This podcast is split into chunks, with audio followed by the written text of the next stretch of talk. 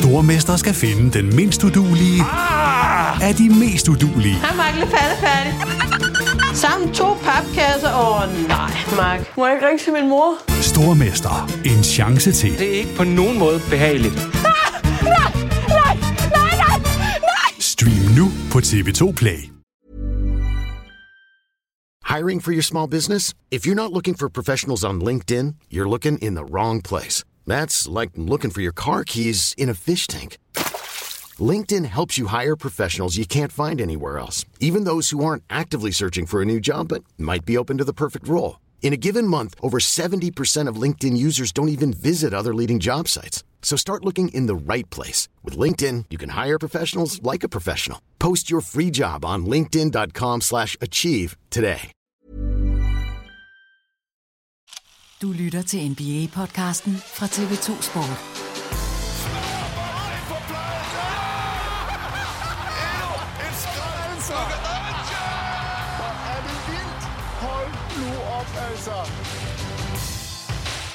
Det er blevet finaletid i verdens bedste basketballliga. Sæsonen startede med 30 hold. De er i etaper blevet til 16, 8, 4, og nu er der altså kun 2 hold tilbage i kampen om The Larry O'Brien Trophy. Efter 225 dage, 7,5 måned, efter sæsonstart, Christmas Day, Martin Luther King Day, Trade Deadline, All-Star, efter grundspil, play-in og 3 runders playoff, står kun Denver Nuggets og Miami Heat tilbage. Et af de 2 hold vil for altid blive husket som det mest definerende hold for NBA-sæsonen 22-23. Bliver det topholdet fra Western Conference eller underdoggen fra Øst?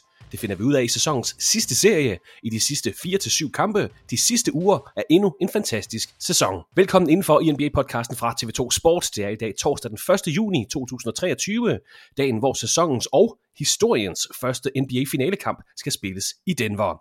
Mit navn er Christoffer Vestrup, og her på Nick Youngs 38-års fødselsdag, der kan jeg byde velkommen til podcastens helt egen swaggy pige, NBA-ekspert Peter Wang, der i de næste uger skal kommentere sin 16.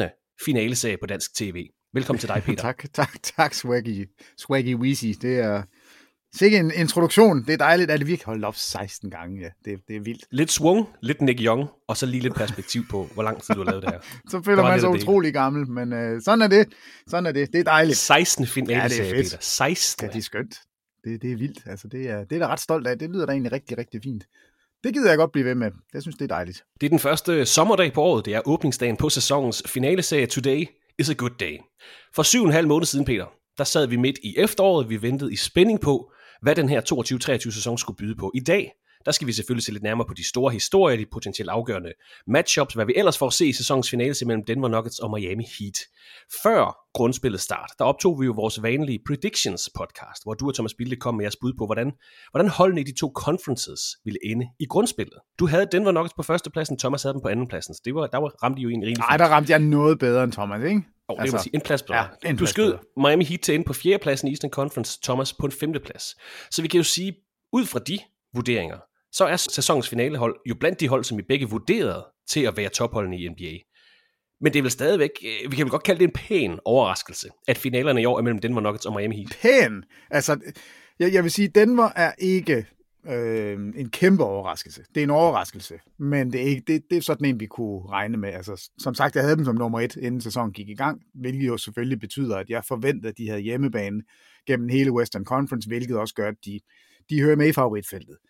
Men at Miami er der, er fuldstændig ubegribeligt for mig, fordi jeg ved, at da sæsonen gik i gang, så ville jeg have væddet alt, jeg ejede på, at det helt sikkert ville blive enten Milwaukee, eller Boston, eller Philadelphia, der kom i finalen. Altså, du sagde ordret, jeg har lige genhørt predictions. Du sagde, at du har en klar top 3 i øst, men du sagde til gengæld også, Peter, at Brooklyn Nets, Miami Heat, de kan måske godt overraske, hvis de lige finder et eller andet, og så driller de 3 tophold, og det må vi sige, Miami Heat har gjort. Jamen, Miami kan jo ikke bare drille lidt. Altså, de har jo taget pynten fuldstændig af første seed og andet seed. De fik ikke lov til at lege med Philadelphia, men dem havde de sikkert også tævet, hvis det var. Altså, det er chokerende for mig, når jeg kigger tilbage og ser på Miamis run. Alt det, de har gjort i løbet af grundspillet, hvordan deres intro til slutspillet så ud. Nogle gange så glemmer vi det, selvom vi siger det hele tiden, men det her med, at de er igennem play-in-systemet, og at de faktisk er bagud, og der mangler 3 minutter i kamp 2 i play-in-systemet mod Chicago Bulls. Altså, hvordan fanden kan de stå her nu? Hvordan kan de slå Milwaukee, jamen så kommer alle undskyldningerne med Giannis er skadet, og ja, hvordan kan de slå det her Boston-mandskab, som på papiret har langt mere talent, og alle skaderne ligger hos Miami. Jeg ved godt, at Tatum vrikkede om, så der var også skader der, men, altså, og Brogdon, men det er fuldstændig vanvittigt, at det ikke er et af de top 3 hold i Øst. At det ikke er et af de hold, der står i finalen. Det ved jeg ville have sagt, da sæsonen gik i gang. Og jeg ved, jeg ville have vedet, hvis jeg var en betting man. Heldigvis gjorde jeg det ikke, fordi det er da super, super fedt. Det er da mega fedt, at vi har et hold som Miami, som på den her måde har snydt os alle sammen. Så ja, kæmpe overraskelse, at det er de her to hold, der møder hinanden. Lad os bare lige få formalia på plads. Lad os lige kigge på den her rejse, de her to hold har været på i løbet af den her sæson. Denver Nuggets, de tabte deres første kamp i grundspillet, og derefter så har de ikke haft en negativ record i resten af grundspillet. Den 20. december, der tog de førstepladsen i Western Conference, og den lå de på i resten af regular season. De kom ind, som Peter havde nævnte, som første seed i slutspillet, slog Minnesota Timberwolves 4-1 i første runde, slog Phoenix Suns 4-2 i anden runde, og spillede sig derefter i NBA-finalerne efter en 4-0 sejr i Western Conference Finals over Los Angeles Lakers. Det er Nuggets første optræden i NBA-finalerne nogensinde. I 1976, der var de i ABA-finalerne. Samme år skete The Merger. Nuggets kom ind i NBA, hvor de tidligere er nået til 4 NBA-Conference Finals, men i år, der har de altså taget det endelige skridt til sæsonens afgørende serie. Første finaleoptræden fra Nuggets nogensinde. Og de kommer ind til finalerne med bravur, må vi bare sige, Peter. Du havde kaldt dem før sæsonen, det her det bliver topholdet. Der er forskel på at være et godt grundspilshold og et godt slutspilshold. De har vist sig at være begge dele. Det er første gang Nuggets ender på førstepladsen i Western Conference. Det er første gang, de vinder en playoff-serie over Los Angeles Lakers, og nu skal de altså spille med i finalen for første gang. Super flot sæson for Nuggets, både i grundspil og i slutspil. Jamen alt er indtil videre klappet for Denver. Og det eksperiment, de satte gang i, eller de satte i søen et eller andet sted i 2021, hvor de jo kommer efter at spille rigtig godt i boblen, og tager beslutningen om, vi skal have lidt mere forsvar. De får fat i Aaron Gordon, og så ser vi det her 8 kampe, de famøse 8 kampe, hvor Aaron Gordon er der, hvor de smadrer alt, og hvor de bare ser. Altså, der har man sådan en lille forsmag på, hvor gode kan de blive? Hvor gode er de? Altså, er det allerede nu, at de kan vinde mesterskabet med det her lille justering med Aaron Gordon? Og så er det skaden til Jamal Murray kommer, og så venter vi 1,5 år på at se det her hold igen. Og nu er de der altså. Nu er de i slutspillet, og alle er friske og raske. Og det ser jo voldsomt godt ud. Altså alt det, de selv håbede på ville blive opfyldt, det er blevet opfyldt. De er stærke i alle spillets facetter lige nu, og det er en fantastisk rejse, de har været på, og hvor er det fedt, at vi får dem at se i finalen, synes jeg. Og de har altså hjemmebanen i finaleserien. Det eneste, de måske ikke har, Peter, det er erfaring, og det har Miami Heat altså lidt mere af, altså finalemæssigt. De skal spille med for 7. gang i holdets 35 år lange historie. Har naturligvis vundet 3 mesterskaber, spillet senest med i NBA Finals i 2020, hvor de tabte til Los Angeles Lakers, men modsat de tidligere sæsoner, hvor vi har set Miami Heat nå til finalerne, så er det i år sket fra den sværeste plads i slutspillet. Miami Heat er det blot 8. seed til at spille sig gennem NBA's slutspil og til finalerne. New York Knicks gjorde det i 1999. Heat har altså gjort det i år, altså været 8. seedet kommende ind i slutspillet, og så alligevel har spillet sig igennem 3 runder, og er nu klar til finalerne. Og hvor Nuggets har været et tophold i nærmest hele sæsonen, som vi nævnte, altså har siddet på førstepladsen siden 20. december, så har Miami Heat først rigtigt, hvad kan vi sige, kontinuerligt vist sig som et tophold i den sidste 1,5 måned, faktisk, siden den her kamp, 14. april, hvor de vandt play-in-kampen over Chicago Bulls, og altså endelig kvalificerede sig til slutspillet. Har vi en forklaring på, Peter, hvorfor Heats resultater i grundspillet aldrig rigtig kom? Altså selvfølgelig har der været skader, det har der været hos flere hold, men de fik aldrig rigtig sat det sammen. Nej, altså jeg ved det simpelthen ikke. Jo, altså, den ene ting er selvfølgelig, at Jimmy Butler godt ved, hvornår det er, han skal skrue op for tempoet og for energien og alt det her. Altså playoff Jimmy Down, en grund til, at man har det udtryk. Altså det er jo fordi, han hæver sit niveau i slutspillet. Men de havde jo ikke drømt om at skulle være i play-in-systemet. De havde ikke drømt om at skulle igennem 2 udmarvende kampe og tabe til Atlanta. Altså nærmest blive ydmyget af Atlanta og være meget, meget tæt på at tabe til Chicago. Det havde de jo heller ikke drømt om. Så jeg ved ikke, hvordan man kan lige pludselig få tændt op for det her spil, som de leverer nu. Altså det er ret overraskende, og jeg tror ikke selv, de har nogen forklaringer på det, andet end at en gang imellem, så tager det bare tid lige at finde rytmen igen, men altså 82 kampe, rigelig tid. Jeg synes ikke, der er noget, jeg har ikke noget svar på det. Og jeg tror egentlig lidt, vi har glemt, at de havde best record sidste år i Eastern Conference. De var i finalerne i 2020. Så har de spillet et elendigt grundspil. Altså det kan vi jo godt sige. Altså når de slutter uden for top 6, hvilket var en klar forudsætning for at altså komme direkte ind i slutspillet, så er det jo undervældende. Så måske har vi bare glemt, hvor gode de var, og så er det dem, der har snydt os, og så har de måske haft styr på det hele tiden. Men jeg kan ikke pege på en bestemt ting, som lige pludselig har gjort, at de står her nu i slutspillet og spiller på en helt anderledes måde og spiller langt, langt bedre. Fokus er tilbage, det var det ikke i de første 82 kampe. Og på intet tidspunkt i løbet af grundspillet, der var Miami Heat et top 5 hold i Eastern Conference. Altså de tilbragte 3-4 uger på 6. pladsen, tilbragte mest af tiden på 7. pladsen, hvor de så også sluttede efter 82 grundspilskampe. Men fordi man har fået det her play-in-system, så skal man jo møde 8. pladsen, og de taber play-in-kampen på hjemmebane, den her play-in-kamp om 7. pladsen til netop Atlanta Hawks, som Peter har været inde på. De var i store problemer i den næste play-in-kamp, altså kampen om 8. pladsen, formår at slå Chicago Bulls og få den sidste slutspilsplads. Men herfra, altså så har det til gengæld lignet det tophold, som vi godt et eller andet sted vidste, de var. 4-1 over forhåndsfavoritterne fra Milwaukee Bucks i første runde. Og vi ved godt, der var skader hos Bucks også. 4-2 over New York Knicks i anden runde, og så spillede de sig altså videre til NBA-finalerne efter 4-3 i kampe i sæsonens Eastern Conference Finals-serie mod Boston Celtics. En anden af forhåndsfavoritterne til mesterskabet. Så det er også bare for lige at skitsere eller streg op, at vidt forskellige udgangspunkter kommer de fra sæsonens to finalhold. Miami Heat, de har mesterskaber, de har 6 tidligere optrædener i finalerne. Denver Nuggets har hverken mesterskaber eller erfaring fra finalerne. Nuggets har til gengæld været tophold. De har hjemmebanefordelen i serien. De har lige overstået en kort conference final serie mod Lakers. De har haft kamppause siden sidste tirsdag, altså 10 dage eller sådan noget. Miami Heat serier gennem slutspillet er blevet længere og længere. 5 mod Bucks, 6 mod Knicks, senest 7 mod Celtics.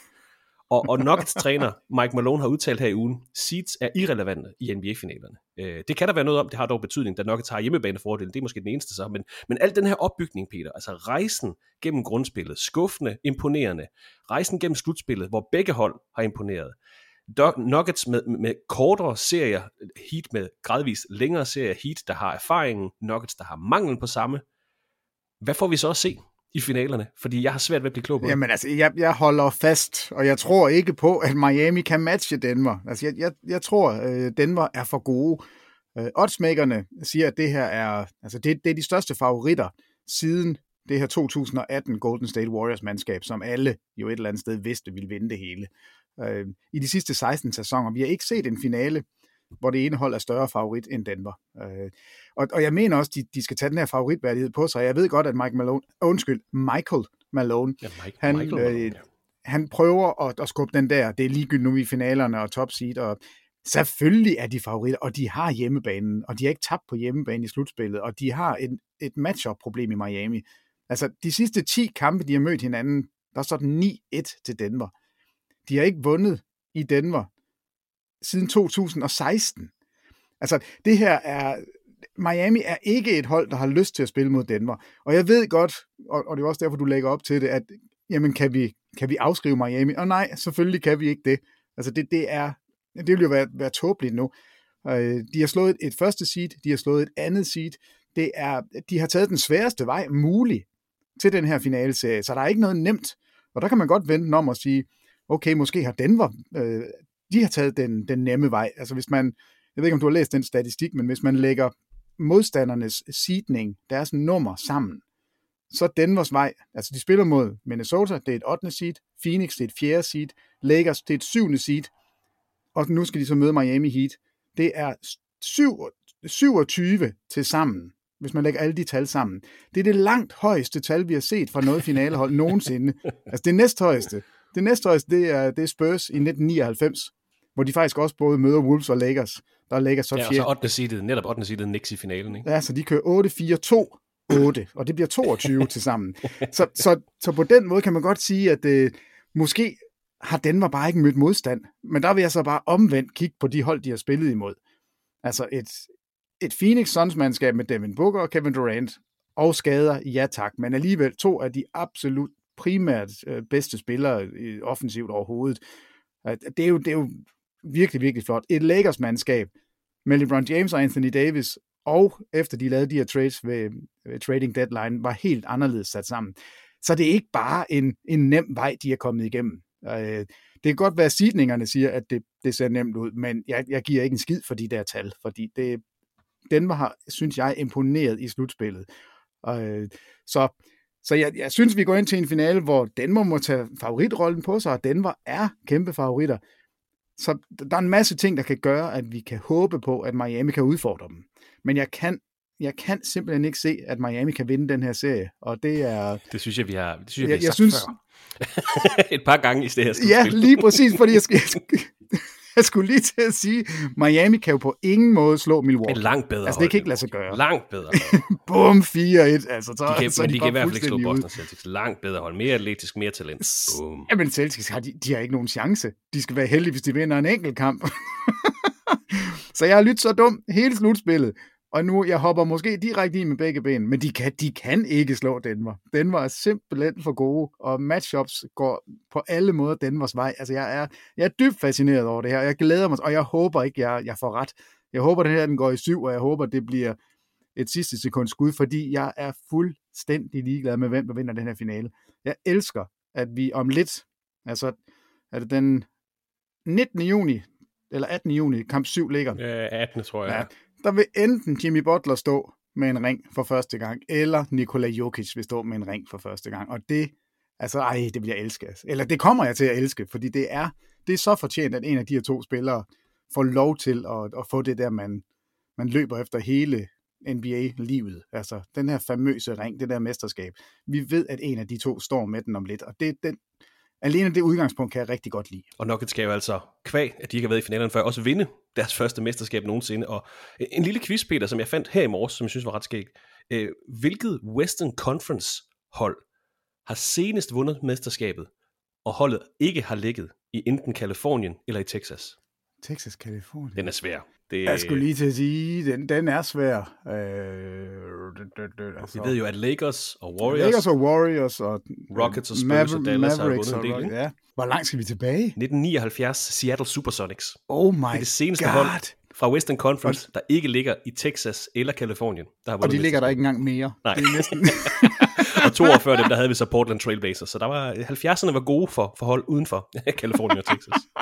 Nej, det er sjovt. Det var en god kiste. 79 alligevel, ja. Hold nu op, altså. Så Danmark kan faktisk gøre noget vanvittigt her.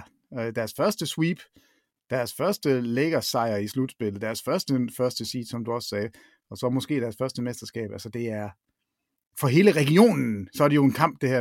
Nu tror jeg, alle omkring Danmark, og det gør de nok i forvejen, det er nok hele Western Conference, der holder med Denver lige nu, fordi så kan de få lov til at repræsentere noget. Men fedt. God lille statistik. Og da det er Nuggets første optræden i finalerne, så har de to hold naturligvis aldrig mødt hinanden før i slutspillet, altså Miami Heat og Denver Nuggets. Nuggets har vundet de seneste 6 indbyrdes kampe i træk, altså møder i grundspillet, og som Peter nævnte, 9 af de seneste 10 kampe. De 2 indbyrdes opgør i det her sæsons grundspil er endt med en 4-points og en 5-points sejr til Nuggets, der også, som vi siger, må tage favoritværdigheden på sig, og jeg ved godt, man skal passe på med at sammenligne grundspil og slutspil, men jeg har taget resultaterne med for at at det faktisk har været tætte kampe mellem de to hold i den her sæson, og Heat havde faktisk føringen langt ind i fjerde kvartal i det første opgør af de her 2 regular season games. Hvis vi siger, Peter, at Nuggets har favoritværdigheden, Nikola Jokic vil ikke selv have den, han siger, at der er ikke nogen favoritværdighed i finalerne. De har hjemmebanen, de er mere raske, vi ved, Miami Heat er uden Tyler Hero, i hvert fald de første 2 kampe af serien. Hvad skal Miami Heat så lukrere på for at overkomme den her favoritværdighed? Altså, de har jo for eksempel, de har vundet kamp 1 på udebane i alle 3 tidligere serier i slutspillet. De har vundet 6 udebanekampe i slutspillet i år. 3 af dem i Boston-serien, det skal vi sige. Men de har jo vist, at de godt kan spille på udebane. De har jo vist, at de godt kan slå højre sidet hold. Det har jo været hele vejen til finalerne. Hvad skal Miami Heat lukrere på i den her serie? Ja, altså, de skal jo blive ved med at gøre det, som de gjorde mod Boston. Altså, rigtig meget bevægelse. Rigtig mange cuts. Altså, Duncan Robinson. Backdoor cut champion of the world. Altså, hvordan i alverden er han lige pludselig blevet andet end en 3-pointsskytte? Altså, det er han jo selvfølgelig, fordi holdet har tænkt over tingene. De har kigget på, hvordan dækker modstanderne op. Hvordan er det, vi skal straffe dem? Så de skal have masser af bevægelse, hvor de må ikke falde ned i den der Jimmy Butler, du skal spille 1 mod 1 hele tiden fælde. Fordi den vinder de ikke med. De skal gøre, som de gjorde mod Boston. Masser af bevægelse, backdoor cuts, skyde de frie træer, men have tålmodighed, fordi de var enormt tålmodige. Og så skal de, synes jeg, prøve at få tempoet op. Altså, jeg ved godt, at det er 2 hold, som spiller langsomt, men jeg synes, Miami mod Boston var rigtig gode i transition-spillet. Og det tror jeg, man skal prøve at skrue på. Og så skal de forsvarsmæssigt. Altså, en af de ting, jeg sad lige og kiggede en en utrolig lang Twitter-tråd igennem. Den stod også long thread, og så trykkede jeg på det, og det var måske dumt. Men der var der en, nu kan jeg desværre ikke huske, hvem det var, men altså en eller anden, der faktisk havde nærmest gennemgået alle boldbesiddelser for i den seneste, jeg tror det var kamp 6 eller 7 mellem Boston og Miami. Og noget af det, der var tydeligt, og noget jeg kunne simpelthen ikke nå at opfatte det, mens jeg sad og kommenterede kampen, men det var, hvordan Spoelstra nærmest fra første boldbesiddelse, så spiller de mand-mand. Næste boldbesiddelse, så spiller de en slags zone. Næste boldbesiddelse, tilbage til mand-mand. Og sådan veksler han frem og tilbage hele vejen igennem. Så modstanderen ikke på noget tidspunkt har det der ensartede look. Altså, jeg kan utrygge, simpelthen, ja. Fuldstændig. Altså, jeg sad og kunne se, nej, nu spiller de mand-mand, nu spiller de zone. Men han sad sådan og stansede videoklippene, og her kan vi se, og der kan vi se.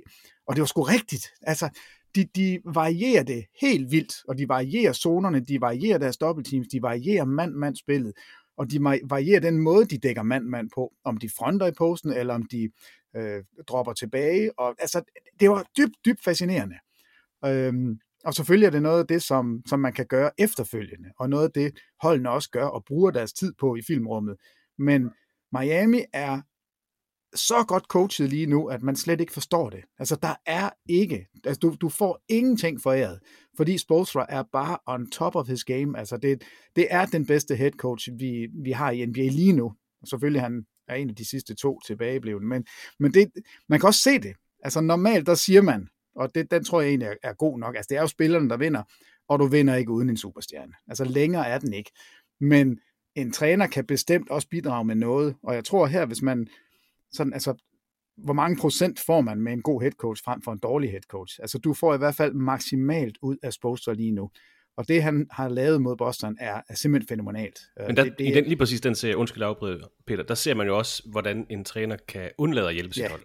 Altså, i den anden lejr, altså Joe Mazzulla. 34 år gamle Mazzulla er... Altså, han var... Det var for dybt vand, han var på, og jeg synes, det var enormt synd, og jeg håber ikke, vi skal nok snakke om træner om lidt, men altså, jeg håber ikke, han bliver fyret for det her, fordi jeg synes, han blev langt, langt bedre op igennem serien. Ja, men det får man jo kun kvæg erfaring. Altså, Spoelstra har været 15 år i Miami Heat, så han ved nok godt, hvad han laver. Altså. Jo, og så har han siddet i det der skide videorum, inden han blev head coach, og vi skal jo huske på, at det var jo altså selveste kongen af NBA, LeBron James, han ville jo ikke have ham. Han ville jo fyre ham. Og så er det jo godt, man har en Pat Riley, der lige siger, stop, altså I lukker, det er mig, der bestemmer, hvem der er head coach, og det er Spoelstra. Men det er jo interessant, altså, hvis vi bare tager Eastern Conference Finals-serien, altså, jeg er jo enig i, at det er jo Jimmy Butler, der driver det for dem. Det er ham, der er identiteten, det er ham, der sådan er drivet på holdet. Men lige præcis i den serie, og nu ved vi godt, at der var skader i kamp 7 til Tatum, Boston Celtics kollapsede og det hele, der er mange lag i det her. Men den serie i et mikrokosmos, det er jo et meget godt eksempel på, hvad kan en træner gøre for et hold succes, og hvordan kan en træner stå lidt i vejen for holdet succes? Og det, nu skal vi heller ikke være så kritisk overfor for Joe Mazzulla. Det er selvfølgelig også spillere, der ikke leverer og lignende. Men det er i hvert fald et godt eksempel på, at de der, lad os sige det 5% af en kamp, man måske kan påvirke. Og de har Spoelstra i hvert fald påvirket igennem det her slutspil. Det må vi bare give ham. Jamen altså, jeg er sikker på, at byttede man rundt på trænerne, havde Spoelstra haft Bostons spillere og materiale, så havde de vundet den her serie klart. Altså, det er der, jeg er i det.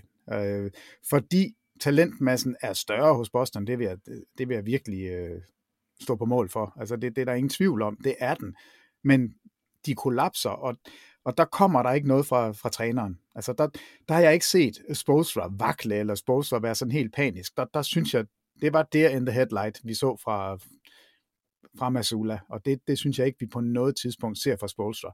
Og vi ser det jo også, efter de taber kamp 6, der sidder han jo, han er jo rasende op på podium og siger, vi vil gerne spille kamp 7, og vi vil gerne spille den om en time. Fordi, jamen, han er jo så fed, fordi han udmærket godt ved, vi har fat i den lange ende, vi ved, hvordan vi skal slå det her hold. Alle siger, at vi er ude af serien. Alle siger, at Boston bliver det første hold, der kommer tilbage fra 0-3. Men jeg ved bedre at bare komme med dem. Vi vil spille om en time. Altså, jeg synes, det var så stærkt. Og de har simpelthen fortjent det. De har virkelig fortjent det. Jeg sad jo lidt og håbede på, at vi ville få historie.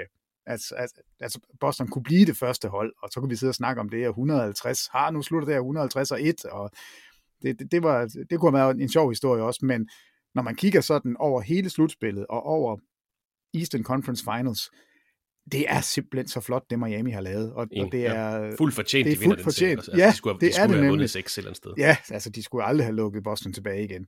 Omvendt kan man sige, at Boston skulle aldrig have gravet det hul, men der var en stor skovl over ved Butler. Han var ligeglad. Vi graver lige lidt, så gik dumt i, og det gjorde de godt nok med begge ben. Hold nu op, altså det er helt vildt. Nu spurgte du sådan lidt, hvad Miami skal. Altså hvis man kigger på statistikkerne, så har de jo... Det er jo ikke det samme hold. Altså i grundspillet, der har de den 25. offensiv, altså de nummer 25 i offensive rating. I slutspillet har de været det 5. bedste. Deres defensiv har været et top 10-mandskab, men nu er det et top 6-mandskab. Deres net rating, hold fast på hat og briller, de var nummer 21 i grundspillet. De er nummer 2 i slutspillet. Og det er ikke på billig baggrund, at de har den her net rating. Det er, som jeg sagde før, et første seed, et andet seed og et femte seed, de har tævet. Det er virkelig imponerende, det de har lavet igennem slutspillet. Og de har fået vendt rundt på det på det helt rigtige tidspunkt. Og der må vi sige, Erik Spoelstra, vanvittigt flot. Det ser rigtig skidt ud indtil 3 minutter før sidste kamp i play-in-systemet, men siden da, så har der ikke været nogen slinger af valsen. Jeg er nødt til at citere Kirk Goldsberry fra ESPN, der skriver, at Jimmy Butler doesn't play on paper. Så vi kan sidde her og snakke om, at på papiret er Nuggets favorit kvad. De har den bedste spiller i serien, de har hjemmebane, de er mere friske, de er dybere, de havde en bedre point differential i grundspillet, hvor Miami Heat faktisk havde en negativ point differential. På papiret. Jimmy Butler spiller ikke på papiret. Siden han kom til Miami Heat i 2019, der har han ført Heat til 2 finaleserier, til 3 Eastern Conference Finals-serier. Han er gået forrest for det blot andet 8. seed i historien til at nå finalerne. Det første play-in-hold til at nå både conference og derefter NBA-finalerne på 4 sæsoner. Jimmy Butler spiller ikke på papir. Nej.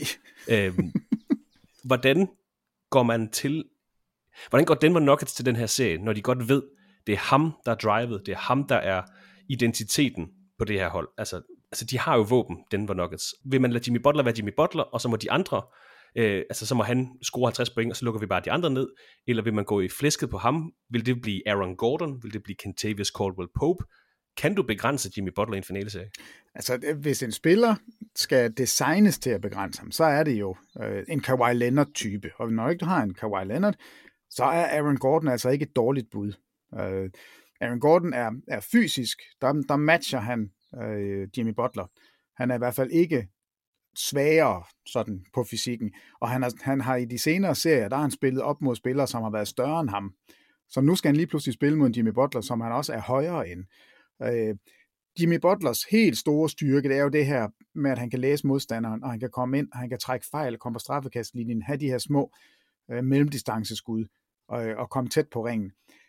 Jeg ved ikke, hvordan han gør det, men de her 3-pointsskud, jeg forstår ikke, hvordan han kan ramme de vigtige, og så være så pivringe til alle de andre.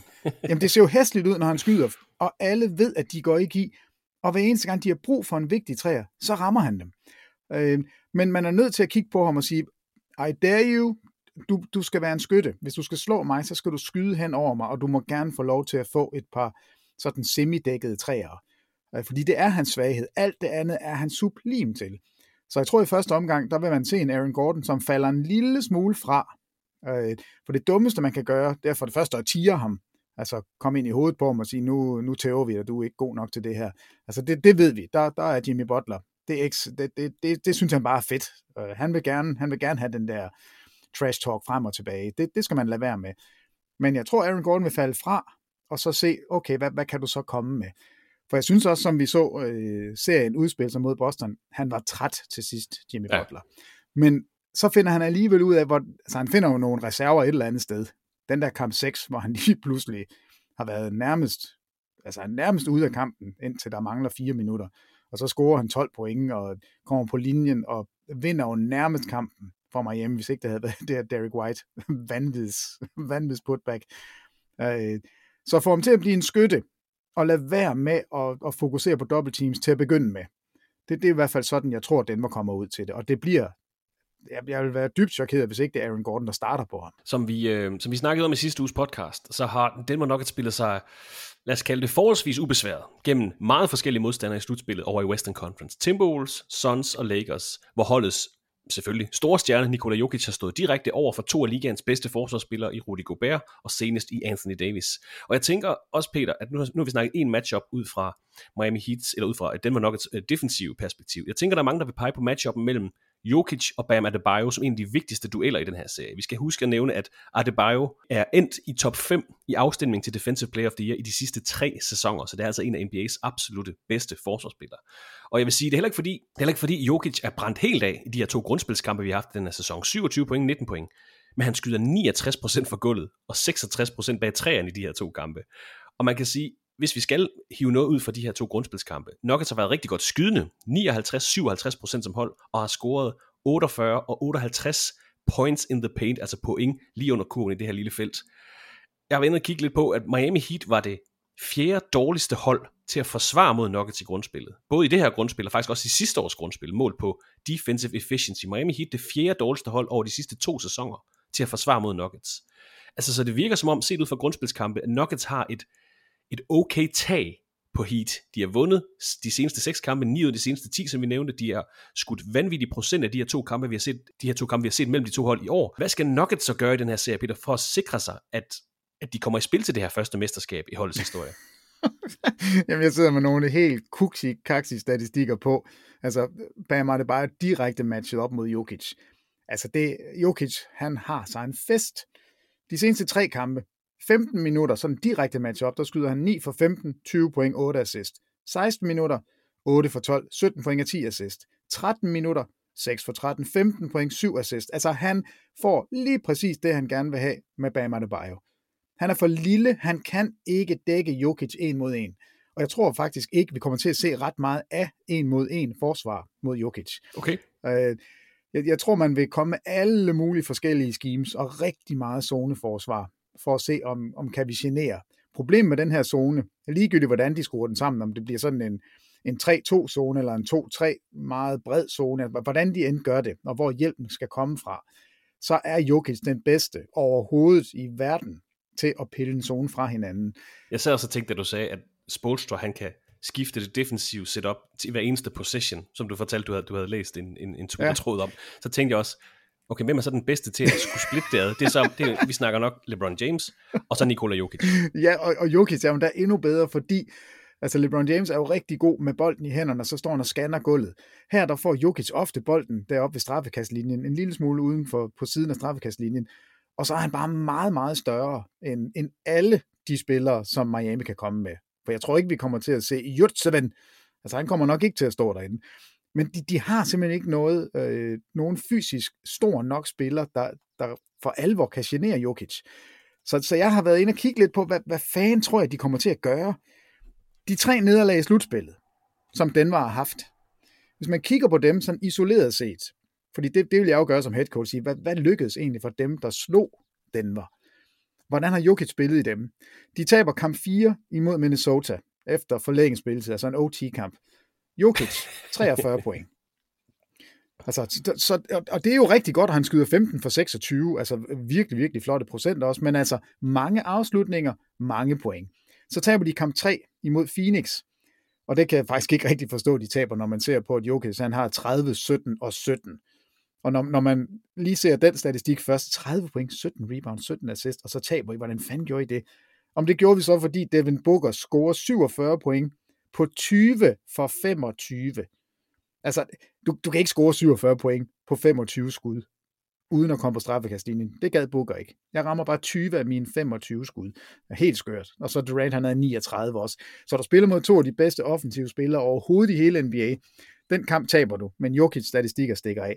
Og så i kamp 4, og det er den, jeg tror, man skal kigge mest på, hvis man er Miami. De taber i Phoenix, og Jokic har en vanvidskamp. 53 point og 11 assist. Igen, Booker og Durant, de scorer 36 hver og skyder helt horrible procenter. Altså horrible på den gode måde. 14 for 18 skyder Booker.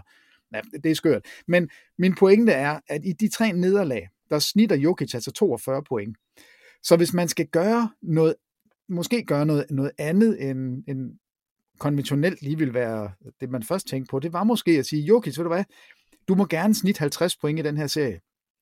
Vi skal gøre det svært for dig. Du får lov til at lave alle dine små floater hen over Bam Adebayo. Du får lov til at lave alle dine up-and-under moves. Du får lov til at skyde. Altså, vi ved godt, at vi ikke kan stoppe dig. Men det vi ikke giver dig, du får ikke lov til at lægge en eneste sprød aflevering til nogen som helst, der hænger over ringen, eller så en fokus er faktisk væk fra Jokic og på de andre spillere. At vi fuldstændig pakker, altså fuldstændig pakker, god fornøjelse, men vi prøver at pakke de andre spillere ned. Og så siger vi, kom med det du har. Vi vil have dig til at afslutte 30 gange. Du får lov til at score 50 point. Vi tror ikke på, at resten af holdet kan score de sidste 60 point, som I er nødt til at få, hvis I skal slå os. Og den kunne jeg i hvert fald godt tænke mig at se, om det kunne lade sig gøre. Vi har så set Denver, altså det er bare en sprød offensiv maskine, altså de er så dygtige, og specielt Jokic. Og så er det den der X-faktor. For mig er X-faktoren helt klart Jamal Murray. Altså Murray har været så godt spillende, og så konstant spillende, at man kan næsten ikke se, hvordan skal man dæmme op for det her. Hvis man kigger på Jamal Murray og Nikola Jokic, så er det den kombination, den ene til den anden flest assists, og den anden til den ene næst flest assists. Så de to har det der two-man game kørende, som det er så svært at dæmme op for, og jeg er så spændt på at se, hvad Miami gør ved det. Om de prøver at gå Jokic-vejen og sige, vil du være Jokic, giv den gas, men alle de andre, vi gør det til et helvede for jer at score. Og der har Miami altså nogle spillere, som godt kan gøre det rigtig svært. Altså Jamal Murray, han får det ikke let i den her serie. Aaron Gordon, han får det heller ikke let.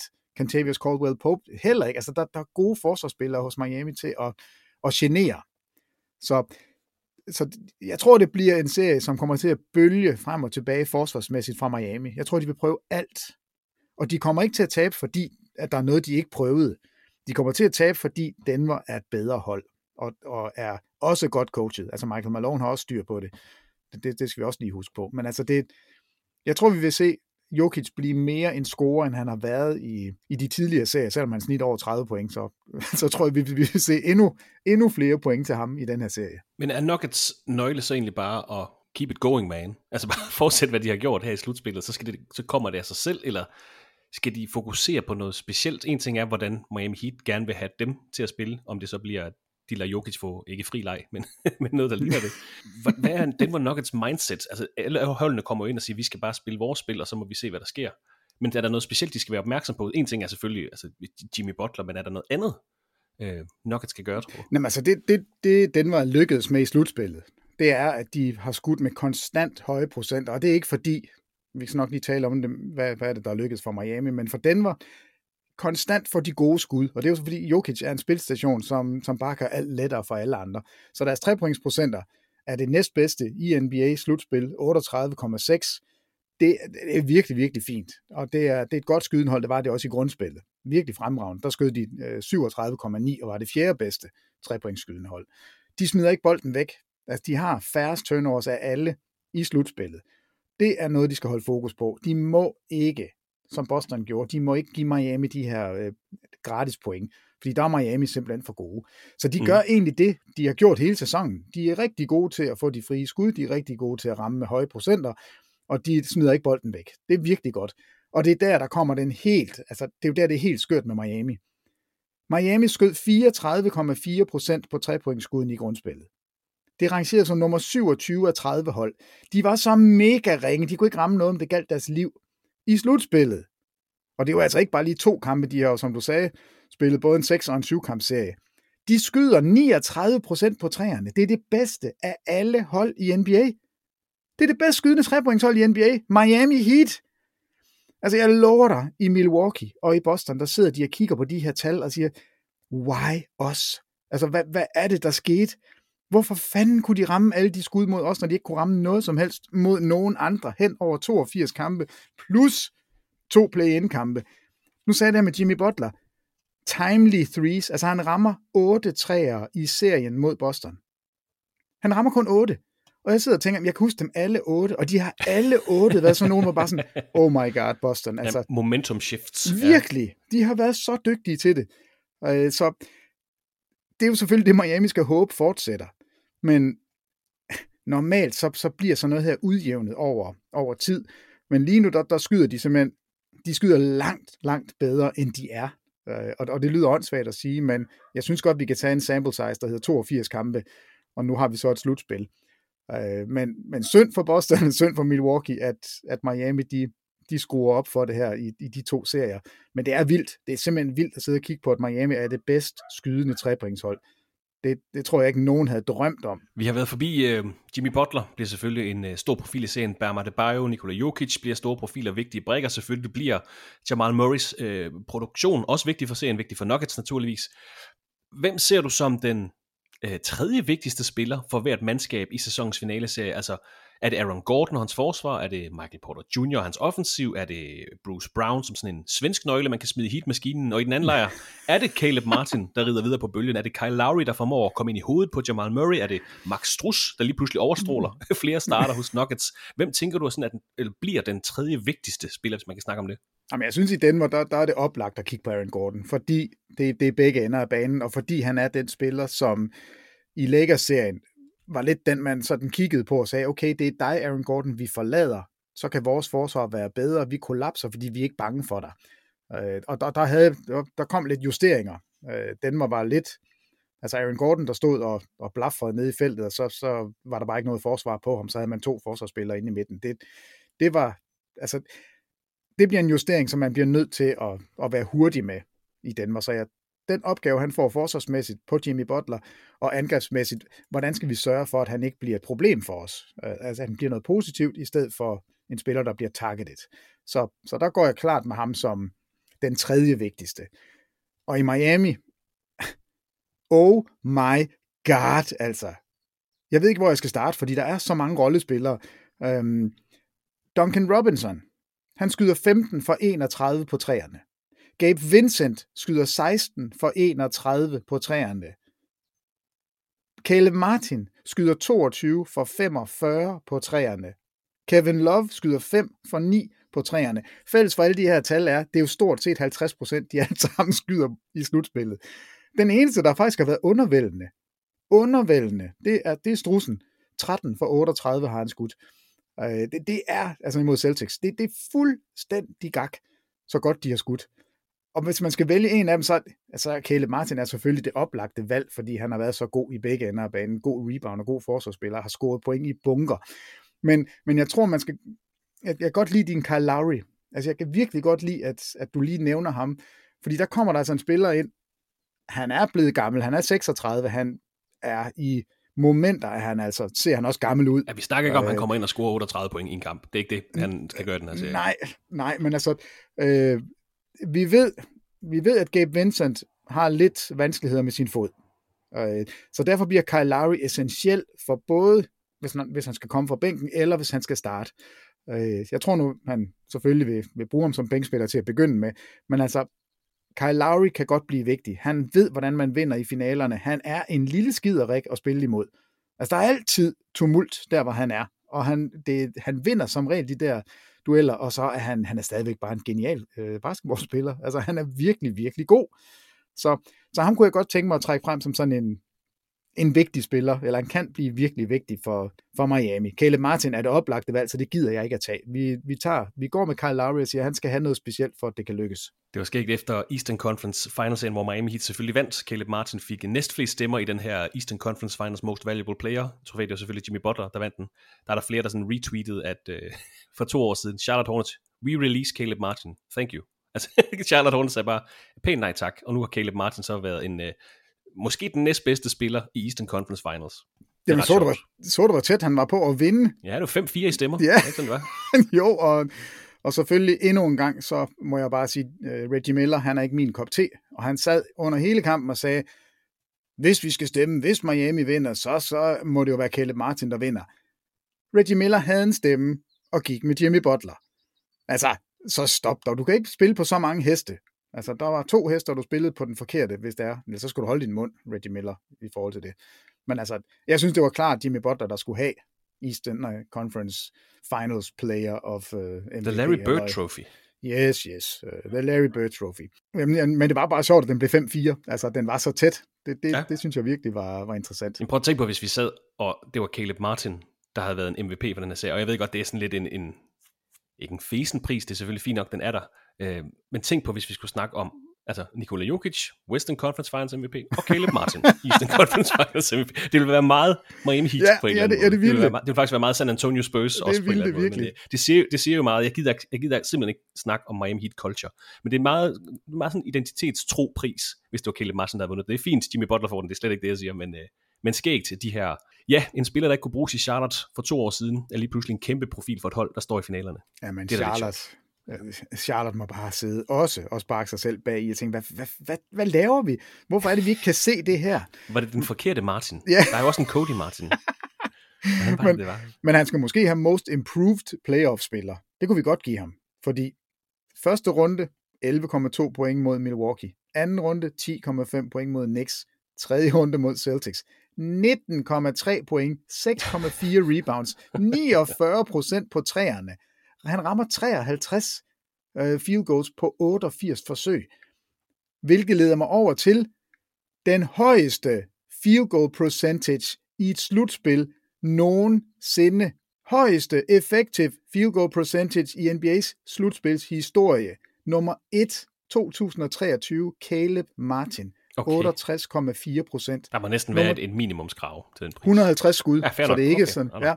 Ja. DeAndre Ayton er nummer 2 fra 2021 med 65,8, og nummer 3, det er Al Horford i 2017. Og Caleb Martin og er ikke en stor spiller, der spiller tæt ved ringen, lad os sige det sådan. Det er jo lige præcis det, altså Ayton og Horford, og det er altså den gamle Horford, det er 2017 Horford, før man begyndte at skyde træer Horford. Så det har jo været tæt på kurven, nedad skuddet. Og så løber han rundt og har den højeste effektiv field goal percentage af alle spillere nogensinde i slutspillet. Han har ramt det på det helt rigtige tidspunkt. Det er helt vildt. Og der er også, altså, nu kan vi lige så godt give ham prisen jo, fordi det er derfor, han skal have ugens real MVP. Det er fordi, han netop har den her statistik. Nu tog jeg lige lidt forskud på løjerne. Jamen, det er godt, Peter. Det var smooth transition over til en pris. Det er godt, altså vi er nødt til at give den til ham, fordi når du ligger nummer 1 som en guard/forward-type, den højeste effektive field goal procent. Jeg kan slet ikke forstå det, men altså, når vi kigger på tallene, 49% på træerne imod Celtics. 49%, og rigtig mange af dem har også været dækkede træer, og ingen vidste, han havde det her i sig. Jo, måske gjorde Erik Spoelstra. Måske har han bare gemt det og sagt, vi venter. Vent. Nu trykker vi på knappen og smadrer Celtics.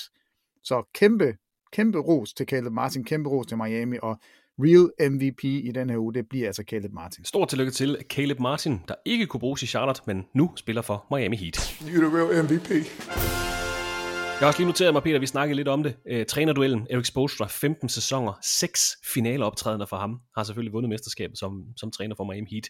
Står over for Michael Malone, 10 sæsoner i NBA, 8 af dem for Denver Nuggets, coachede holdet til Conference Finals i 2020, og har nu coachet Nuggets til deres første finaleoptræden nogensinde. 2 trænere, der har styr på det. Michael Malone har det her safety blanket, kan vi kalde ham, Nikola Jokic, som jeg tænker har fået sådan en, jeg vil ikke sige fri rolle, men altså han reagerer hele tiden på forsvar, og derefter så agerer holdet derefter. Derudfra hedder det, hvor Erik Spoelstra virker lidt mere som, han har selvfølgelig Jimmy Butler som sin forlængede arm på banen, men virker lidt mere som ham, der sådan reagerer, hvor Michael Malone, det ved jeg ikke, jeg tror måske mere, han lader spillet flyde lidt, og så lad os se, hvordan Jokic og Murray, de løser de her situationer. Er det helt forkert, tror du? Nej, det tror jeg ikke. Og indtil videre har de jo kunne løse det. Altså, jeg synes ikke, jo, vi har set nogle justeringer, men det, jeg kan egentlig godt lide det, du siger. Altså, fordi de reagerer på det, modstanderne gør. Da Aaron Gordon lige pludselig bliver udstillet, så laver man om og sætter ham ind som screener i stedet for, at han ikke står nede på dunker spot. Så han reagerer, men lige nu der har han altså den bedste spiller i verden til at styre det derinde, og det er en kæmpe hjælp. Jeg lige ved at tro, vi to kunne også godt træne et Jokic-ledet hold og se nogenlunde ud.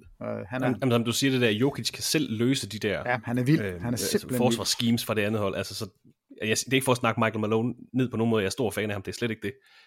Det er bare sådan et, som jeg kalder det, safety blanket, han har derinde i Jokic. Yes. Og vi snakker om den her Heat-erfaring. Vi er også nødt til at nævne Miami Heats team president Pat Riley er med, hvis vi kan kalde det, i sin 19. NBA-finaleserie. Han har været med som spiller, træner, assistenttræner, team executive. Han var med for første gang for 51 år siden i 1972. Pat Riley, altså 19. finaleserie, som altså på et hold, der er med i finalerne. Og så veteranen selvfølgelig, Udonis Haslem, der nu har været med i NBA-finalerne i 3 forskellige årtier, i 0'erne, i 10'erne og i 20'erne. Og nu har jeg mistet den statistik. Jeg mener, han er den næstældste spiller til at være med på et finalehold. Ja. Det kunne overgået af Robert Parrish. Ja, og han kan blive den ældste spiller, der kommer på banen. Ja, ja, Parrish spillede nemlig ikke. Ja, så ja, han kan lave lidt historie der, og jeg synes jo også, han har ikke været lidt ude at sige, at jeg fortjener egentlig at blive ansat i Miami, når jeg stopper her nu, og jeg har gjort også, nok. Jamen, det gør han da. Altså, hans historie, ikke fordi vi skal tage den nu, men altså, vild historie. Kommer ikke ind i draften, tager til Europa, bliver tyk, og får at vide, det skal du ikke, og så taber han sig, så kommer han tilbage til Miami, og lige nu er han altså her, og kan blive den ældste spiller, der kommer i en finale. Det er vildt. Der er altså også lidt erfaring i den anden lejr. Jeg skal selvfølgelig nævne, at veteranen Jeff Green også har lidt finaleerfaring. Det er ikke, fordi de ikke har noget som helst, Denver Nuggets. Nuggets, som du også nævnte, har til gengæld ikke tabt på hjemmebane i slutspillet. De er 8-0. Intet hold har nogensinde vundet mere end 10 slutspilskampe uden et nederlag. De 4-10-0 hjemmebanehold vandt alle sammen mesterskabet. 77 Blazers, 86 Celtics, 87 Lakers og 96 Bulls. Så Nuggets har altså en hjemmebanefordel, også selvom hverken Michael Malone eller Nikola Jokic vil snakke om fordel i den her serie. De har ikke tabt på hjemmebane i slutspillet. 8-0 har altså vundet 9 af de seneste 10 kampe mod Miami Heat. Jeg synes, vi har været godt omkring i forhold til sæsonens finaleserie, Peter. Er der andet, vi lige skal have med i vores lille optakt? Nej, ikke andet end, at jeg håber, at jeg lyder dum om nu, når Miami har snuppet den ene af kampen i Denver, og det hele er et stort mudderbad, og ikke nogen kan rigtig finde rundt i den her serie. Altså, jeg håber simpelthen, at den bliver så tæt og spændende, som vi har fortjent, fordi det håber vi altid på. Men det er dit hjerte, der snakker lige nu, Peter. Hvad siger din hjerne så? Ja, det er det. Ikke fordi du behøver blive den kort eller en lang serie. Du har Denver som favorit, det har du ligesom gjort. Nej, altså, jeg tror, at Denver vinder den her i 5. Okay. Jeg tror, den bliver rimelig kort, faktisk. Jeg tror, at Miami, deres skytter, det kommer ned til det, de normalt var. Altså, de kommer ikke til at fortsætte med at skyde på den anden side af 40% over hele serien bag 3-pointslinjen, som de gjorde imod Milwaukee, som de gjorde imod Boston. Der tror jeg mere, at vi vil se et normalt skydende hold, og der kan jeg ikke se, at de kan score nok point til at følge med Denver. Jeg tror simpelthen, det bliver en højt scorende affære. Jeg tror ikke, det bliver sådan et en forsvarsserie, fordi der er Denver, der er de for skarpe. Altså, de er simpelthen for gode til at score point, og det skal Miami så matche, og det tror jeg altså ikke, de kan. Jeg tror simpelthen, det bliver for stor en opgave. Jeg håber, jeg tager fejl, men jeg tror, det bliver en kort serie, og det bliver Denver, der vinder 4-1. Bare lige for at slå fast, Denver nok har taget den bedste record i grundspillet, derfor har de altså hjemmebanefordelen i sæsonens finaleserie, der som altid er en bedst af 7-serie. Så snart et hold op på 4 sejre, så har vi altså fundet en NBA-mester anno 2023. Nuggets har hjemmebanen i kamp 1 og 2, samt i en eventuel kamp 5 og en eventuel kamp 7. Men sæsonens finaleserie starter altså i Ball Arena i Denver, Colorado. Kamp 1 bliver spillet her i natten til fredag 02:30, og du kan følge kamp 1 og alle sæsonens finalekampe direkte på TV2 Sport og On Demand på TV2 Play. For overblikket over kamptidspunkter på vores hjemmeside, sporttv2.dk/basketball, og på vores sociale medier under navnet TV2 Basketball. Vi skal gøre, hvad vi kan for at få alle informationer ud til dig. Vi kører jo et kvarters optakt til alle finalekampe. Så selvom kampen starter 02:30 i nat, så ser jeg altså med fra 02:15, hvor Thomas Bilde, Peter Wang og Jens Lavlund sidder klar med åbningskampen på sæsonens finaleserie. I de næste uger, der skal vi have uddelt The Larry O'Brien Trophy, vi skal have uddelt The Bill Russell Trophy til sæsonens Finals MVP, vi har også fået uddelt Peter Wangs Real MVP-pris, den vigtigste pris, vi får uddelt her i juni. Der kommer en ny næste, ja. Tænker jeg, Peter. Det var lidt om finalerne. Jeg tænker, vi måske også kan nå lidt andre overskrifter fra den seneste uge. Der har både været ansættelser, der har været sagt farvel, der er blevet spekuleret lidt. Lad os bare tage dem, Peter. Bob Myers, der har ageret general manager og president of basketball operations hos Golden State Warriors i de sidste 12 sæsoner, forlader klubben efter kontrakten er udløbet med holdet. Det er arkitekten bag mesterholdet i 15, 17, 18 og sidste år her i 2022.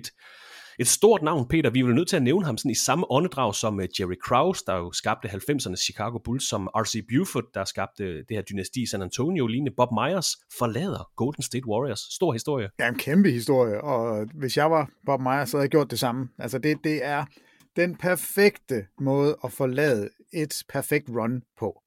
Altså, han har været med hele vejen. Han står som på toppen af kransekagen. Det er ham, der er sat der sammen. Han har vundet, og alle elsker ham. Alle vil have fat i ham. Han har ikke brændt den eneste bro. Ikke engang en lille papirsbro. Der er intet, hvad jeg har hørt, andet end godt at sige om forholdet.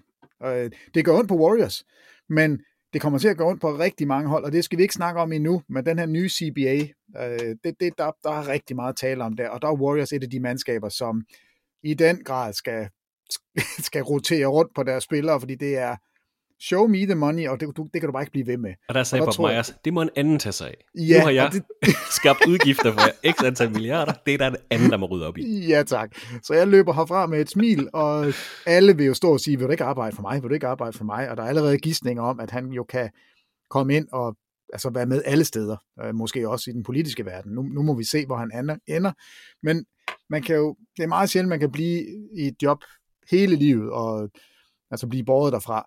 Det her, synes jeg, er for Bob Myers, er det det perfekte tidspunkt. For Warriors, det er jo noget skrammel. Altså, for fanden var det da ærgerligt for dem at miste ham. Men all good things come to an end, Christoffer. Og her synes jeg, Myers, han smutter på det rigtige tidspunkt. Og lige for at understrege, det ikke fordi han siger op, det ikke fordi han er blevet fyret, hans kontrakt udløber, og han har sagt, det var det for nu. Han forlader på gode vilkår, eller hvad hedder sådan noget. Altså, ja, alle er glade. Ja. Altså, der er ikke noget negativt der. Alle er sikkert også glade hos forskellige klubber, der har fundet trænere på det seneste. Philadelphia 76ers har fundet deres nye cheftræner. Valget faldt på Nick Nurse, der i de sidste 5 sæsoner har stået i spidsen for Toronto Raptors. Vi har også fundet en ny træner til Milwaukee Bucks, der efter første runde exited til netop Miami Heat, fyrede Mike Budenholzer, Bucks nye træner Adrian Griffin, der har arbejdet i 15 sæsoner som assistenttræner de seneste 5 år under netop Nick Nurse. Naturligvis også en tidligere NBA-spiller, han spillede 9 sæsoner. Et spændende valg for topholdene fra Wisconsin, Peter, altså Adrian Griffin. Der var mange store navne derude. Nick Nurse til Philadelphia, Adrian Griffin til Milwaukee Bucks. Ja, altså det vi har hørt med Griffin, det er jo selvfølgelig, at der er rigtig mange hold, der gerne vil have nalleren i ham. Men det er lidt overraskende, at man på et mesterskabshold, på et hold, som helt sikkert også til næste år vil gå ind med en meget tændt Giannis Antetokounmpo og et hold, der gerne vil vinde det hele, at man tør gå med en rookie head coach. Altså det er interessant, synes jeg. Og vi har også hørt, at det selvfølgelig, altså det er med Antetokounmpos velsignelse. Altså han er det er der ingen tvivl om. Altså selvfølgelig er han det. Men det er jo fint nok i dag at sidde og sige, vi vil gerne have ham. Noget andet er, når du står der. Så det var faktisk en lille, for mig lidt overraskende, at man ikke gik med en etableret. Altså jeg havde jo egentlig, jeg kunne forestille mig, at det var altså Kenny Atkinson, eller det kunne have været Monty Williams, eller Nick Nurse jo. Jeg troede, Nick Nurse var på vej til Milwaukee. Ja, jamen det vil heller ikke. Det vil have givet mere mening for mig, men altså, jeg synes, det er fedt, når der kommer nogle af de her assistant coaches ind, og det ved vi jo også, de får i Phoenix. Det er bare ikke officielt endnu, men vi går ud fra, at Kevin Young bliver den nye head coach der. Det er i hvert fald, det er der rigtig mange, der taler om, og det vil overraske mig, hvis det bliver et andet valg end ham, men jeg kan godt forstå, at Nick Nurse kommer til Philadelphia. Det synes jeg giver mening. Altså, fordi det er, når man så taler om de der micromanagement, der er Nick Nurse, han er jo super nørdet og super detaljeorienteret, og er overhovedet ikke bange for noget som helst, og justerer jo prompte midt i en kamp, og ændrer alt muligt, og er altså en super, super spændende head coach. Det blev lidt salty i Toronto til sidst. Altså, der var... De var ikke så gode venner til sidst, og det gik ikke så godt, som man havde forventet.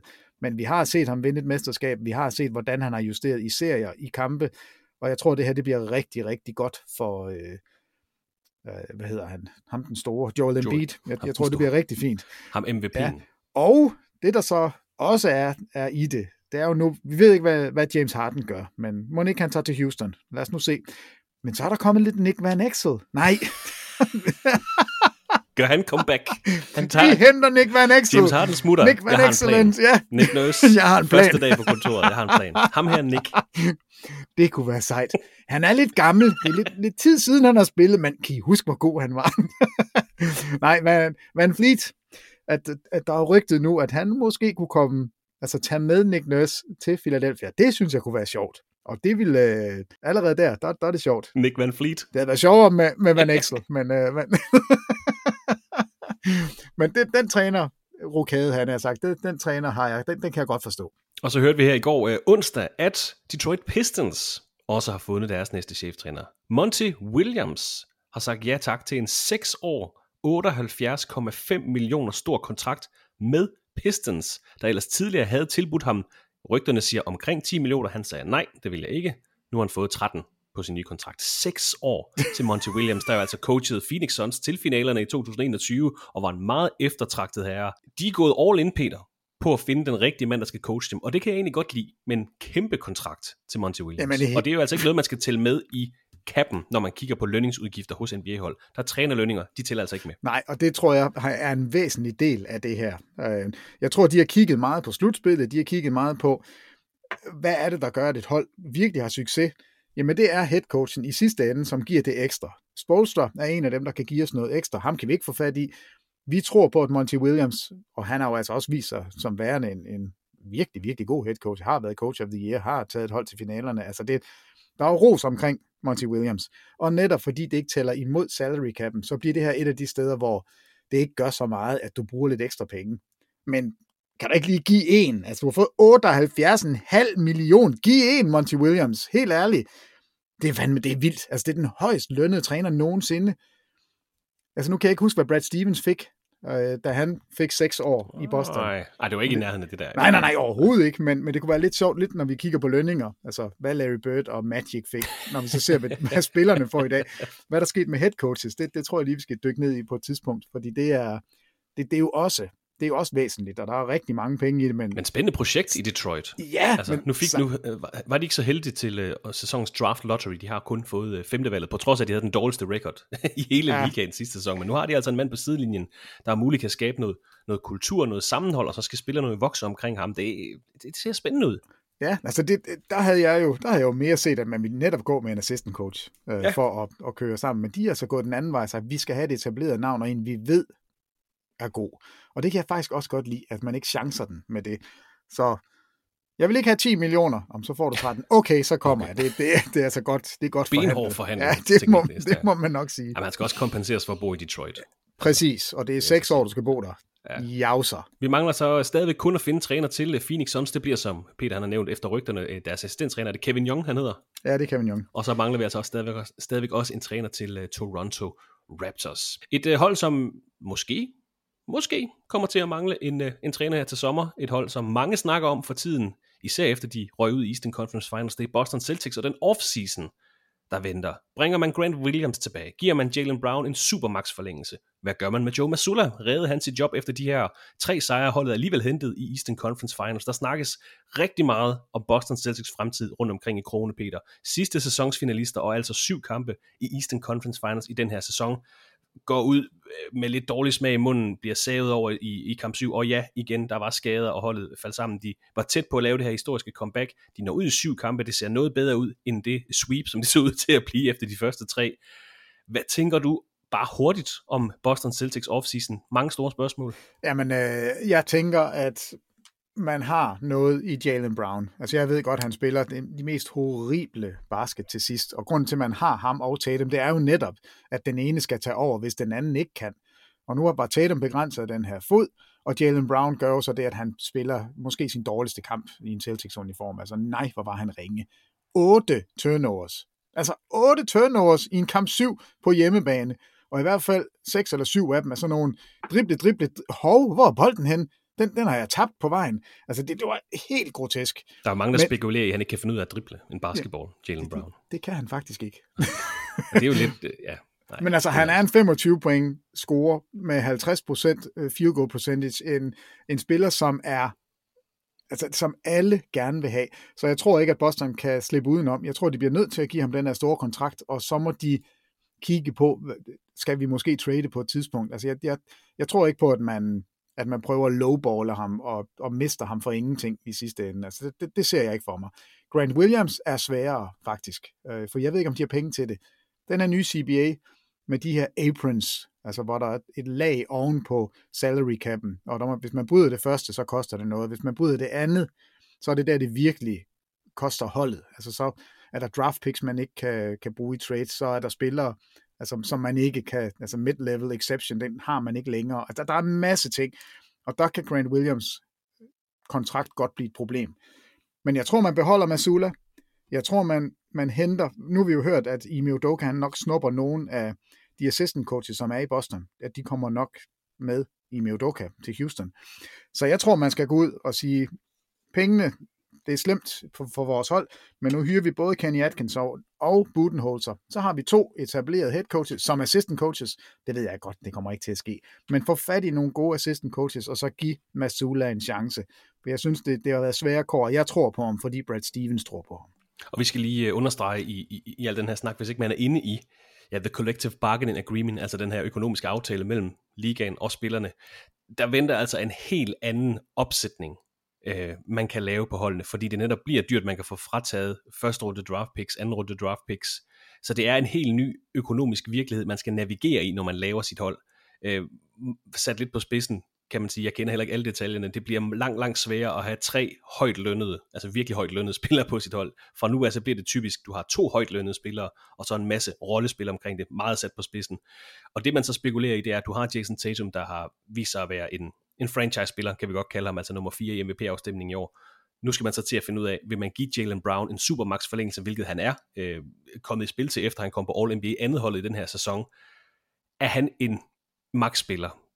Det dikterer markedet jo. Vil man forlænge ham? Vil man lave en sign-and-trade? Han er ikke free agent her til sommer. Det er først til sommeren 24. Han kan forlade klubben for ingenting, så der er ikke en presbold, men man kan give ham den her store forlængelse.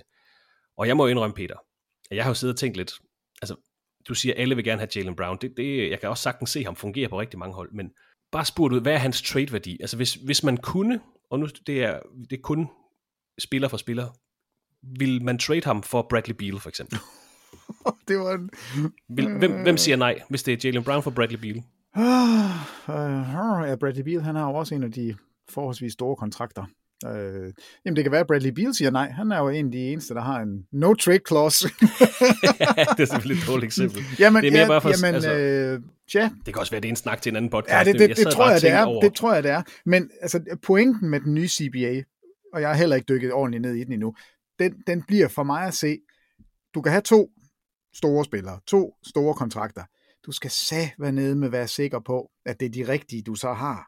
Præcis. Altså, du må ikke løbe rundt og lønne en spiller 50 millioner om året, som ikke kan producere noget som helst, fordi så du har ikke mulighed for at få andre ind. Du kan ikke engang sige, som Lakers og Warriors og Clippers, nå, men så bruger vi bare nogle flere penge og betaler luxury tax, det er ikke noget problem. Nu er det faktisk et problem. Så derfor, der kommer til at ske en forfærdelig masse. Altså, Bill Simmons og Ryan Russillo har jo haft en længere podcast om det her, og de siger jo, og det er først her, jeg er blevet opmærksom på det, de siger, de tror simpelthen ikke, at spillerforeningen har tænkt det her godt nok igennem. Fordi det bliver 2 spillere per hold, som får alle pengene, og så skal alle de andre spillere slås om krummerne. Og det er jo ikke en... Ja, og det bliver jo svært at trade, som du også siger, de 2 store spillere. Det er jo det. Så hvis en spiller bliver sur i det marked, man er, så det er svært at få dig væk. Ja, faktisk. Det er det. Og det er jo selvfølgelig en af delene, at man gerne vil have, at man som hold havde mulighed for at beholde en stjerne. Det er jo noget af det, man gerne vil. Men måske er det her blevet for restriktivt. Altså måske er der nogle utilsigtede følgevirkninger af det, som kommer til at gå ud over alle de øvrige spillere, dem som ikke kan få de store penge, fordi der ikke er de store penge. Fordi man vil ikke bryde det der loft, fordi det bliver så vanvittigt, hvis man gør det. Altså hvor det før bare var dyrt. Altså så kunne de rige klubber, de kunne sige, jamen ja, det er dyrt, og den betaler vi, den regning. Det tror jeg ikke, man gør nu. Og de pegede jo også på, måske har ejerne lavet den, altså gået med til den her, også for at sætte sådan en eller anden, for at begrænse sig selv. Altså, vi kommer ikke til at bruge mere end det her beløb. Jeg tror, det er 189 millioner, eller hvad det er, de snakker om. Den her anden apron, altså det øverste lag kommer til at ligge på. Og der er ikke nogen, der vil gå over det, fordi det er så vanvittigt. Så derfor så har man en naturlig begrænsning. Så sætter man en begrænsning for sig selv. Jeg kommer ikke til at smide alt for mange millioner væk. Det er måske godt nok for mig, for jeg ved, jeg kan blive sådan lidt overophedet, og måske lige købe den og den, og synes, det er rigtig godt i øjeblikket. Nu er der nogen, der stopper mig lidt. Men altså, vi kender heller ikke... Jeg har ikke sat mig nok ind i det til at kunne gøre mig klog på det, men det lyder som om, at det er en aftale, som er kommet sådan lidt i hus, uden at det måske helt er gennemtænkt fra spillernes side. Men der venter altså store beslutninger hos Boston i offseason, og der kan jeg så som et sidste spørgsmål spørge dig, Peter. Skal man reagere? Skal man ændre noget ved fundamentet hos Boston Celtics, eller overreagerer vi alle sammen nu, fordi de røg ud på den måde, de gjorde på? Det er trods alt finalisterne fra sidste år, og et hold, der er med lidt mere held i sprøjten, kunne have stået i finalerne igen i år. Jo, altså vi kan sige, at de har gjort det her før. De har underpræsteret, når de skulle præstere, og så har de spillet rigtig godt i de øjeblikke, hvor de var presset. Så hvis man lægger det sammen, så er der nok et meget, meget højt loft, og desværre også en rigtig dyb kælder, som de spiller imellem. Og det, man kan gøre, det er at kigge på spillerne og sige, Tatum og Brown er 25 og 26. Altså, normalt, du vinder dit første mesterskab, når du er 28 i gennemsnit. Det er sådan, der du topper. Der er de ikke nogen af dem endnu. Mazzulla, første års head coach, meget uventet 3 dage inden sæsonen starter, der står han der lige pludselig og mangler de assistant coaches, som han selv var en del af. Så på den måde var de også, altså det var sgu også et problem for dem. Så derfor ville jeg ville være sådan lidt konservativ og sige, vi prøver en gang til med det, vi har, fordi det var godt nok til at komme i en kamp 7 i en conference finals. Og ja, så mødte vi et uvejr, som har slået hele Eastern Conference sønder og sammen. Et 3-pointsskydende Miami-mandskab, som ikke kunne ramme forbi, og en Jimmy Butler, som er lavet af et eller andet helt specielt. Det sker ikke igen. Altså, den måde taber, det hold findes ikke. Altså, det er i år, det findes. Det kommer aldrig igen. Det er vanvidsholdet. Altså, sådan tror jeg vil spinde den, og sige, vi prøver altså et år mere. Og så, det kræver altså nok, at man giver de store penge til Jaylen Brown, og så håber man på, at de lige vokser en lille smule, så de ikke får de her udfald. Fordi nej, hvor har det været svingende med Boston i år. Virkelig. Og kamp 7 er jo bare sådan et kæmpe eksempel på det. På hjemmebane. På den måde gå ud af arenaen og skulle gå på sommerferie. Den må være lidt svær at sluge. Men giv den en chance mere. Mazzulla head coach. Få nogle gode assistant head coaches. Eller associated head coaches. Så giv den gas næste år igen, Boston. Vi har snakket om finalerne, vi har været forbi Bob Myers, de nye trænere, en lille smule om Boston Celtics. Er der andet, vi skal have med her på falderæbet, Peter? Nej, det synes jeg faktisk ikke. Jeg synes, vi er kommet rigtig godt rundt. Jeg faldt over sådan en lidt, jeg ved ikke, om man kan bruge den til noget som helst, men altså, ligegyldigt hvem der vinder i år, så bliver det 5 forskellige mestre de sidste 5 år. Det synes jeg egentlig er meget fedt. Og det er næsten rekord. Altså tilbage fra 75 til 80, der var der 6 hold, som vandt i streg. Warriors, Celtics, Blazers, Bullets, Sonics og Lakers. Så vi er i gang i en streak, som jeg håber, man kan fortsætte. Altså, 5 forskellige hold kommer til at vinde i 5 sæsoner. Det er jo det, vi gerne vil have. Vi vil gerne have en NBA, hvor det er uforudsigeligt. Og det må man sige, det har det faktisk været de sidste 5 år. Så det er meget fedt. Det er i hvert fald meget fedt. Meget skægt at se, om det bliver det første mesterskab til Denver Nuggets, eller det bliver endnu et mesterskab til de finalevante Miami Heat. Tak for din tid i dag, Peter. God fornøjelse med sæsonens finaleserie, og god kamp her i nat. Jo, tak. Jeg glæder mig. Det bliver super, super spændende at se Jimmy Butler score 50 point, og Miami vinde med 80. Det kommer nok ikke til at ske, men jeg glæder mig. Og tak til dig. Det lyder med her i NBA-podcasten fra TV2 Sport. Rigtig god fornøjelse med de sidste kampe i NBA-sæsonen 22-23. Sæsonens finaleserie mellem Denver Nuggets og Miami Heat.